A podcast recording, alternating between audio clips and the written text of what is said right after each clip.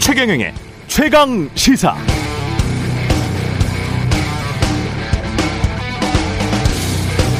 자, 이렇게 가정해 봅시다. LH 이번에 30대 중반 아들이 수십억 원짜리 초호화 아파트 분양권을 웃돈 700만 원을 주고 샀습니다. 그랬다가 그 분양권을 팔았는데 산 사람이 엄마였습니다. 해당 아파트에는 아빠인 LH 임원이 같이 살고 있고 현재 시세는 20억 원 안팎 올랐습니다. 그런데 그 아파트 앞에 18억 원짜리 거대한 조형물이 있죠. 알고 보니 이 조형물을 판 회사가 또 LH 임원의 부인 사촌이 대표로 재직했었고 사내 이사는 또 아들이네요. LH 임원은 이렇게 해명합니다. 아들이 아파트를 구입할 때는 청약하고 계약하는 사람이 적어서 약간의 웃돈만 받고 팔자는 분위기였는데 나중에 잔금 치를 능력이 안 돼 결국 어머니가 사게 된 것이고 또 18억 원짜리 조형물에 대한 작품 대금도 시행사로부터 아직 몇억 원 못 받은 상황이다. 이렇게 말하고 있습니다. 좀 이상하죠? 그래 당시 신문 기사를 검색해 보니까 해당 아파트 단지는 청약 청약 경쟁률이 17대 1이었고 초기 웃돈이 4천만 원에서 1억 원까지 붙었다고 돼 있습니다. 게다가 인허가 과정에서 뭔가 비리가 있는 것 같다고 해서 박근혜 전 대통령이 엄정 수사하라고 지시했는데 용두삼이라는 비판 속에 검찰이 수사를 하다 덮어버린 것 같은 그런 곳이었습니다. 그럼 우리는 이 사건을 뭐라고 불러야 할까요? LH 임원 일가의 슬기로운 부동산 투자 생활? 아니면 LH 임원 일가의 부동산 투기 의혹 사건? 박형준 후보님, 어떻게 생각하십니까? 네, 안녕하십니까. 3월 22일 세상에 이익이 되는 방송 최경련의 최강 시사 출발합니다. 저는 KBS 최경련 기자입니다.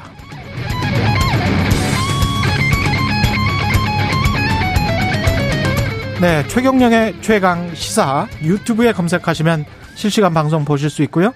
문자 참여는 짧은 문자 50원, 기본자 100원이들은 샵 9730 무료인 콩 어플에도 의견 보내주시기 바랍니다. 오늘 1부에서는 박종호 교수의 경제합시다 준비되어 있고요. 2부에서는 최고의 정치 더불어민주당 강훈식 의원, 국민의힘 성일종 의원과 함께합니다.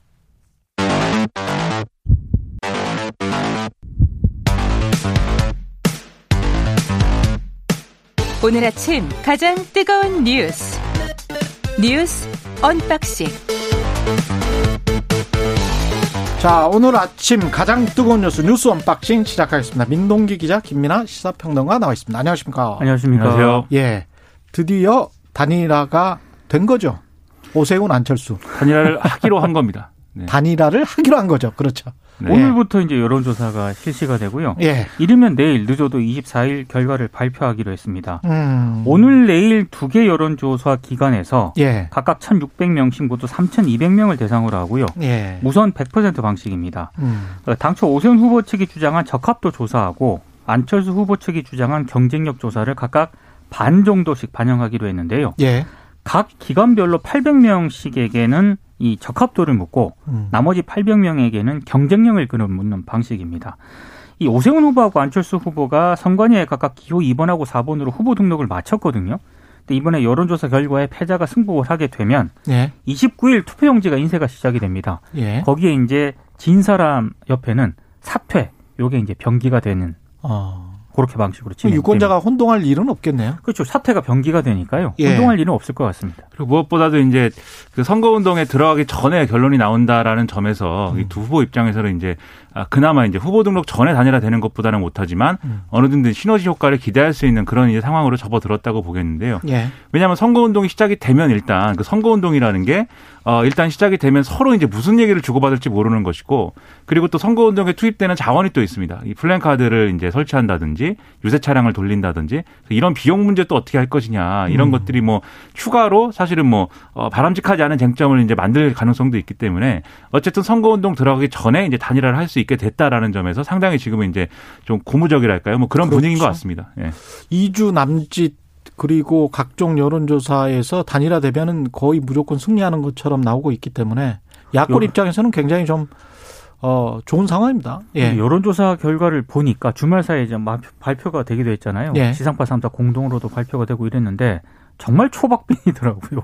그 두 후보 간 사이는 네. 예. 어느 누구의 승세를 예. 뭐 우위를 예측할 수 없을 정도로 정말 초박빙이기 때문에 예. 이 여론조사 결과가 어떻게 나올지도 상당히 좀 관심인 것 같습니다. 그러니까 애초에는 경쟁력을 물어보면 안철수 후보한테 유리할 것이고 적합도를 물어보면 오세훈 후보한테 유리할 것이다 이렇게 그렇게 봤는데 생각을 했 잖아요. 우리가. 그렇죠. 예. 근데 여론조사 결과를 보면은 적합도를 묻든 경쟁력을 묻든 어떤 경우든 간에 두 후보 간에 이제 초박빙 국면이고 음. 그렇다라고 한다는 것은 야권을 지지하는 이제 후보들 사이에 누가 나와도 좋다. 누구로 되든지 간에 예. 아, 다 힘을 몰아주겠다. 이런 정서가 상당히 이제는 뭐 임계점에 다달라 있다. 이렇게 볼 수 있는 상황이어서 이 여론조사 결과만 놓고 봐도 야권 입장에서는 이번에 서울시장 재보선은 아주 분위기가 좋은 거죠. 거기다가 사실 국민의힘 입장에서는 이렇게 초박빙 상황이면 아무래도 조직이 큰 쪽에 몰아주자. 그렇죠. 라는 그런 심리가 좀 있지 않을까 싶기도 합니다. 여론조사를 뭐, 어떻게 할지는 모르겠지만. 예. 그렇죠. 그런 변수 중에 예. 를 들어서 뭐 여론조사가 그런 차이가 있는 거죠. 뭐 예. 얼마나 사람들이 많은 숫자들이 이제 좀 응답할 것이냐. 음. 사실 응답률 자체는 뭐 큰 변수가 아니지만 왜냐하면 여론조사 샘플 수가 정해진 거를 채울 때까지 하는 것이기 때문에 예. 그 채워지면 이제 끝이기 때문에 응답률 자체가 이제 변수는 아닌데 다만 어떤 사람들이 응답하는 거냐 여기에는 좀 갈릴 수가 있거든요. 그렇죠. 좀 더 적극적 으로 응답하는 사람들은 아무래도 이제 조직표일 가능성이 있기 때문에 음. 그래서 오세훈 후보가 조금 더 유리하지 않을까 이런 전망도 해볼 수 있는데 음. 어쨌든 지금 지지자들은 그렇게까지 또 어떤 뭐 어, 뭐가 변수다라고 얘기할 정도까지 음. 이렇게 좀 갈리는 상황도 아니어서 오히려 그런 분석도 있습니다. 오히려 누가 더 양보를 했는가 뭐 그런 것에 초점이 맞춰질 가능성도 있다. 그래서 그렇게들 양보 경쟁을 벌인 것이다. 뭐 이런 시각도 주말 있거든요. 사이의 양보 경쟁은 뭐라고 봐야 될까요? 그러니까 이 선거 이후에 어떤 대권을 노리는 행보라고 봐야 됩니까? 뭐라고 봐야 돼요? 그렇게까지 뭐 대권까지라기보다는 아닌 것 같습니다. 대권까지는 네, 아니고 네. 네. 이건 재보선에 이제 첫 번째로는 시간의 문제가 있었던 것 같아요. 그래서 오세훈 후보는 계속 지지율이 상승하는 국면이고 네. 안철수 후보는 약간 지지율이 정체기에 들어선 상황이기 때문에 음. 안철수 후보로서는 차라리 변수를 빨리 만들어서 단일화를 좀 앞당기는 게 중요하다 이렇게 생각했던 것 같고 왜냐하면 어차피 삼자 구도로 갈 건 아니니까 네. 그렇게 판단했던 것 같고 오세훈 후보 입장에서는 좀 더 이제 시간을 두고 지지율 상승 여력을 이제 좀 확인하고 싶었던 것 같아요. 그래서 이제 양보 경쟁도 있었고 그 양보 이후에도 여론조사를 언제 할 것이냐를 놓고 약간의 신경전이 있지 않았습니까? 음. 그런데 어쨌든 간에 그 두 개를 어쨌든 뭐 절충을 해낸 것이기 때문에 예. 결론적으로는 이제 누가 더 양보를 했다 뭐 이런 얘기도 사실은 보는 사람에 따라서 좀 의견이 분분한 상황이 이제 된 거죠. 그리고 단일화가 지연이 됐잖아요. 예. 예상했던 것보다. 그 지연이 되면서 여론이 별로 안 좋아졌거든요. 음. 그러니까 이 단일화를 결국 내가 양보해서 이렇게 단일화가 된 것이다. 그렇죠. 저는 이제 그렇게 여론 전을 펼치는 것으로 봐야 될 것 같습니다. 예. 단일화가 되면은 선거 운동은 함께 하겠다고 두 후보가 뭐 거의 공헌을 했으니까요. 그죠? 그렇습니다. 네. 이게 서로에게 부담이 될 수 있는 게 만약에 음. 선거 운동을 열심히 안 하면요. 그렇죠. 이미 안철수 이, 이 후보의 경우에는 전례가 있습니다. 2012년에 대선에서 음. 선거 운동을 열심히 안 해갖고 당시에 문재인 후보가 졌다. 이 공격을 상당히 장기간 받았거든요. 아, 그랬군요. 이 네. 서로 이번에도 그런 그림을 만들지 말자라고 이제 할 것인데 다만 음. 변수라고 한다면 국민의힘 내부에서 지금 이 선거를 어떻게 치르느냐를 놓고 김종인 비대위원장부터 해서 내부적인 어떤 뭐랄까 요? 좀 분. 분열상이 좀 있지 않습니까? 예. 그런 것들이 혹시 또 이 선거 운동에 어떻게 영향을 미칠 것이냐 이걸 아. 좀 주목해 봐야겠죠. 국민의힘 내부 분열도 있고 이번에 단일화 과정에서 안철수 대표랑 김종인 비대위원장이 워낙 감정이 격화됐기 그렇죠, 그렇죠. 때문에 예. 이걸 또 어떻게 정리를 할 것이냐 그런 변수도 하나 남아 있는 것 같아요. 그렇겠습니다. 선거 앞두고 예. 뭐 그런 거 뭐 정리 못 하겠습니까 사실. 네. 선거에 모든 걸 걸어야 됩니다. 그렇죠. 예, 국민의힘 입장에서는 뭐 그렇고요. 안철수 후보 입장에서도 마찬가지일 것 같습니다. 그 한명숙 모해 위증 교사 의혹 사건이라고 상당히 이제 긴, 긴 이름이 붙어 있는 건데, 대검찰청에서 모여서 검사장들, 뭐 대검 차장 쭉 모여가지고 무혐의다. 이렇게 결과를 냈네요. 14명이 참여했고요. 무려 13시간 30분 동안 마라톤 회의 끝에 음. 표결을 했습니다. 표결. 10명이 불기소 의견이고 기소 의견은 2명, 나머지 2명은 기권을 했습니다. 그러니까 불기소 의견 낸 사람들은 대부분 증거 불충분을 이유로 들었다라고 하고요. 예. 대검이 무혐의 처분하기로 결정을 하면서 한 전 총리 수사팀의 모해 위증교사 의혹 사건은 사실상 종결이 됐습니다. 이 사건의 공소시효가 오늘 자정까지입니다. 음, 오늘 자정까지요? 그렇습니다. 그러면 이 사건은 기소를 못 하게 되는 거네요. 사실상 지금 이 재소자의 위증 예. 혐의를 기소하지 못하게 된 것이기 때문에 사실 예. 이것에 이제 어떤 위증을 모해하고 교사했다라는 이, 이 검사의 혐의도 기소가 어려워진 상황이다 이렇게 보이고요. 음. 그러면 이제 이 이제 남은 변수는 박범계 장관이 이 결론을 어떻게 할 것이냐, 수용할 것이냐, 아니면 다시 이제 뭐 지휘권 발동을 또 할 것이냐 이런 변수가 남아 있는데 음. 일단 박범계 장관은 이 지휘권 발동을 할 때도 예. 대검 결정을 따르겠다는 취지로 얘기를 한 바가 있기 때문에 예. 그리고 이 지휘 수사 지휘의 내용 자체도 어 이 기소해라 불기소해라 이런 내용이 아니고 충분히 좀 이문정 이제 검사나 한동석 감찰부장의 의견을 충분히 들은 다음에 결정해 달라라는 절차적 문제에 대한 수사 지휘였기 때문에 음. 이 지휘한 내용의 결론을 이제 받아들이지 않을 수는 없을 거다 예. 이렇게들 보고 있습니다. 다만 이제 남은 것은 박봉계 장관이 이, 이 어, 다시 한번 이 제소자 김 씨에 대해서 이제 모해 위중 교사 의혹과 관련해서 좀 들여다 들여다 봐 달라라고 수사 지휘를 할 때 합동 감찰을 같이 지시를 했거든요. 예. 자신이 이 한명숙 전 총리 사건의 수사 기록을 다 봤더니 음. 어쨌든 검 검사들이 좀 부적절한 이러한 수사 방식을 활용하는 이제 의혹이 있어서 예. 그건 좀 들여다 봐라 이렇게 감찰을 지시했기 때문에 이 감찰에서 이제 어떤 내용들이 확인되고 그 감찰 내용을 결론을 가지고 어떤 음. 조치를 내릴 것이냐 이게 또 앞으로의 예, 법무부와 검찰 간 관계에 대한 어떤 쟁점이 또 될 것 같습니다. 근데 좀 한 가지 아쉬운 거는요. 예. 그 대법원에서 한명수 전 총리 유죄 확정 판결을 할 때도요.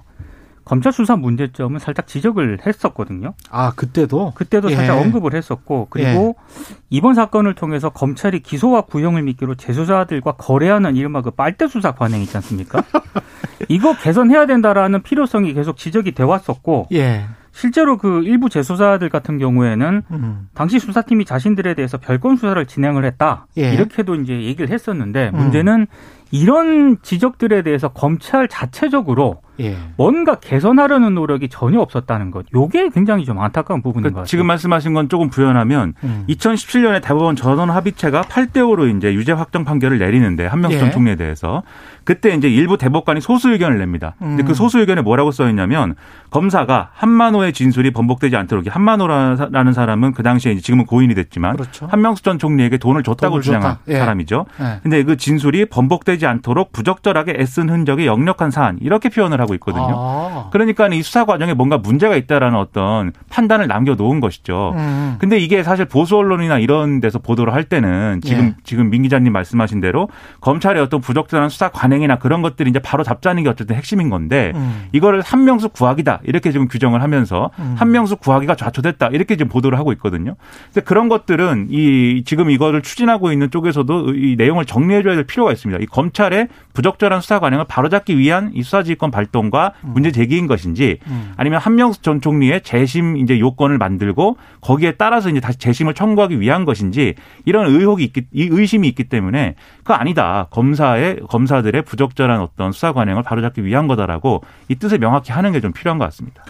이 관련해서 이제 처음부터 취재했던 것은 뉴스타파잖아요. 그렇죠. 뉴스타파 김경래 기자는 이게 무슨 한명수 구하기 가 아니고 기본적으로 검사들이 사법부를 농락했다면 그 사건에 관해서 명백하게 밝히자는 것 아닌가. 그렇죠. 예. 김경래 기자하고 뉴스타파는 그 둘을 구분해야 된다라고 당연히 하는 구분해야죠. 계속 강조를 예. 해왔었죠. 그거는 당연히 구분해야 되는 것 같고 그런 차원에서 본다면 검찰이 열 몇 시간을 회의를 했든 어쨌든지 간에 열네 명 정도가 모여서 열 몇 명이 다수가 절대적 압도적 다수가 검사장급 이상의 검사들인데 이, 이 여기에 관해서 제 식구 감싸기라는 그런 표현이나 이런 것들이 안 나온다는 거는 좀 이상하기는 합니다. 사실 예. 일부 언론이 지적은 하고 예. 있습니다. 제 식구 감싸기고 예. 결과적으로 여기에 대해서 이제 결론을 내리지 못한 어떤 아, 이 기소 의견으로 정리하지 못한 이유라는 것도 사실 뭐 시효 문제라든지 그리고 음. 증거가 없다든지 예. 재소자의 그 진술만으로 예를 들면 그분이 뭐그 재소자가 뭐 사기 혐의로 뭐몇 어. 년을 복역을 해야 되고 뭐 이런 배경이 있는 사람이 어. 심지어 다른 사람들에게는 자신의 어떤 그러한 주장이 이제 아니다 사실이 아니다라고 얘기를 했다 뭐 예. 이런 여러 가지 정황들이 있다라는 걸 근거로 해서 이제 논의가 진행된 것으로 지금 추정이 되는데 사실 그렇게 따지면은 사실은 그럼 여기서 법정에서 왜 진술하게 했어? 그러니까 여기 여기 서 확인할 수 있는 여러 가지 증거나 이런 것들은 네. 굉장히 제한돼 있는 상황에서 지금 이 회의를 한 거죠, 사실. 그런 점을 고려를 한다면 네. 여기서 결국 이 사람을 뭐 기소하고 불기소하고 이런 걸 넘어서서 음. 이 수사 관행이라는 측면에서는 음. 확실히 거기에 집중해서 앞으로 검찰이 어떻게 좀 개선된 모습을 보여줄까라는 것은 스스로 반성을 해서 결론을 내려야 될 부분이 있다고 생각을 합니다. 너무하는 것 같아요. 지난 한 1년 동안 뭐 하다가 지금 열 몇 시간 아니 근데 이게 회의에서 합동 예. 감찰을 해서요. 예. 만약에 이게 수사팀의 문제가 확인이 되더라도 음. 공소시효 징계시효 3년 지났거든요. 그렇죠. 그래서 징계가 불가능하기 때문에 저는 음. 차라리 이 기회에 검찰이 수사 관행에 어떤 문제점이 있다면은 음. 이걸 개선하는 계기로 삼았으면 좋겠습니다. 근데 지금 그런 분위기가 안 느껴져 가지고요. 좀 안타깝습니다. 모르겠습니다. 검, 제가 보기에는 검찰의 이 권력은 대단한 것 같아요. 어떤 우리나라의 어떤 회사, 어떤 조직도 가령 기재부 장관이 국세청장에게 이거 좀 이상하니까 한번 다시 한번 봐봐라고 했는데 국세청 차장들이 14명이 모여서 안 이상해. 세금 안 걷어도 돼. 이렇게 지금 했다는 거잖아요. 아니 근데 검 쉽게 말해서 검사들이 수사해서 유죄까지 받아낸 예. 사건인데 예. 이걸 검찰 고위 간부들이 회의를 예. 해서 이 수사 과정이 잘못됐다. 음. 이게 지금 우리 검찰 조직 문화에서 인정하는 것 자체가 굉장히 어렵죠. 근데 뭐 세금을 걷어야 될 것을 안 걷, 안 걷기로 했다면 문제이겠지만 음. 처음부터 세금을 걷을 사안이 아니라고 지금 결론을 내렸으니까 음. 네 그게 이제 뭔지에 대한 논쟁을 차치하더라도 세금을 제대로 걷자는 원칙에는 이제 동의하자 뭐 이런 차원인 거죠. 세금을 제대로 걷 이게 또 정권마다 달랐던 게 세금 이야기 나오니까 왜냐하면 정현주 전 KBS 사장 그렇죠. 같은 경우에 네. 세금 지금 덜 냈다라고 해서 법원이 조정해 준 사건을 그 검찰이 법원, 기소를 해버렸잖아요. 법원 그래서 조정 결정에 따랐다고. 1심부터 대법원까지 다 무죄가 나왔는데 네. 그런 무리한 기소를 했었을 때는 2008년이고 지금은 이런 판단을 1년이 넘도록 안 하고 있다가 막판에 어 기소 안 할 거야 증거 불충분이야 이렇게 한다는 거는 누가 납득할까요? 납득하기 쉽지 않은 일. 예. 예. 아스트라제네카 백신은 65세 이상 접종을 내일부터 시작하죠. 예. 네. 내일부터 요양병원 이 입소 입원 입소자 종사자고요. 예. 30일부터 이제 요양 시설에 입원 입소자 종사자 모두 37만 6,724명이 이제 아스트라제네카 백신을 접종을 하는데요. 문재인 대통령하고 김정숙 여사도 어, 첫날 아스트라제네카 백신을 공개적으로 맞습니다. 음. 그리고 이번 주부터 시작하는 1차 접종이 끝나면은요, 2차 접종은 10주 뒤인 오늘 6월 첫째 주부터 이제 시작을 할 것으로 예상이 되고 있는데요. 예. 접종 완료 뒤한 2주 가량 흐르면 항체가 형성이 되거든요. 그래서 이번에 이제 아스트라제네카 백신을 맞으시는 분들은 6월 중순께부터는 이 코로나 19에 대한 면역력을 갖출 것으로 예상이 되고 있습니다. 그렇군요. 예.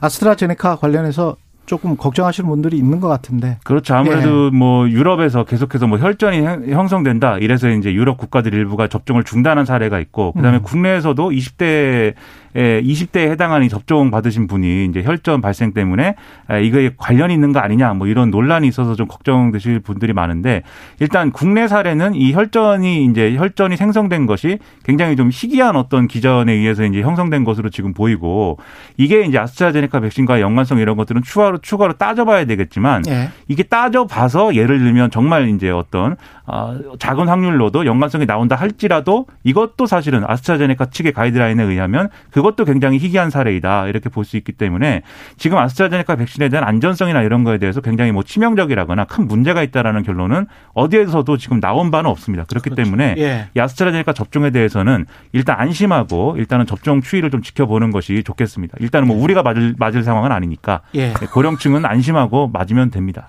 예. 알겠습니다. 뉴스 언박싱 민동기 기자 김민아 시사평론가였습니다. 고맙습니다. 고맙습니다. KBS 1라디오 최경영의 최강 시사 듣고 계신 지금 시각 7시 39분입니다. 예.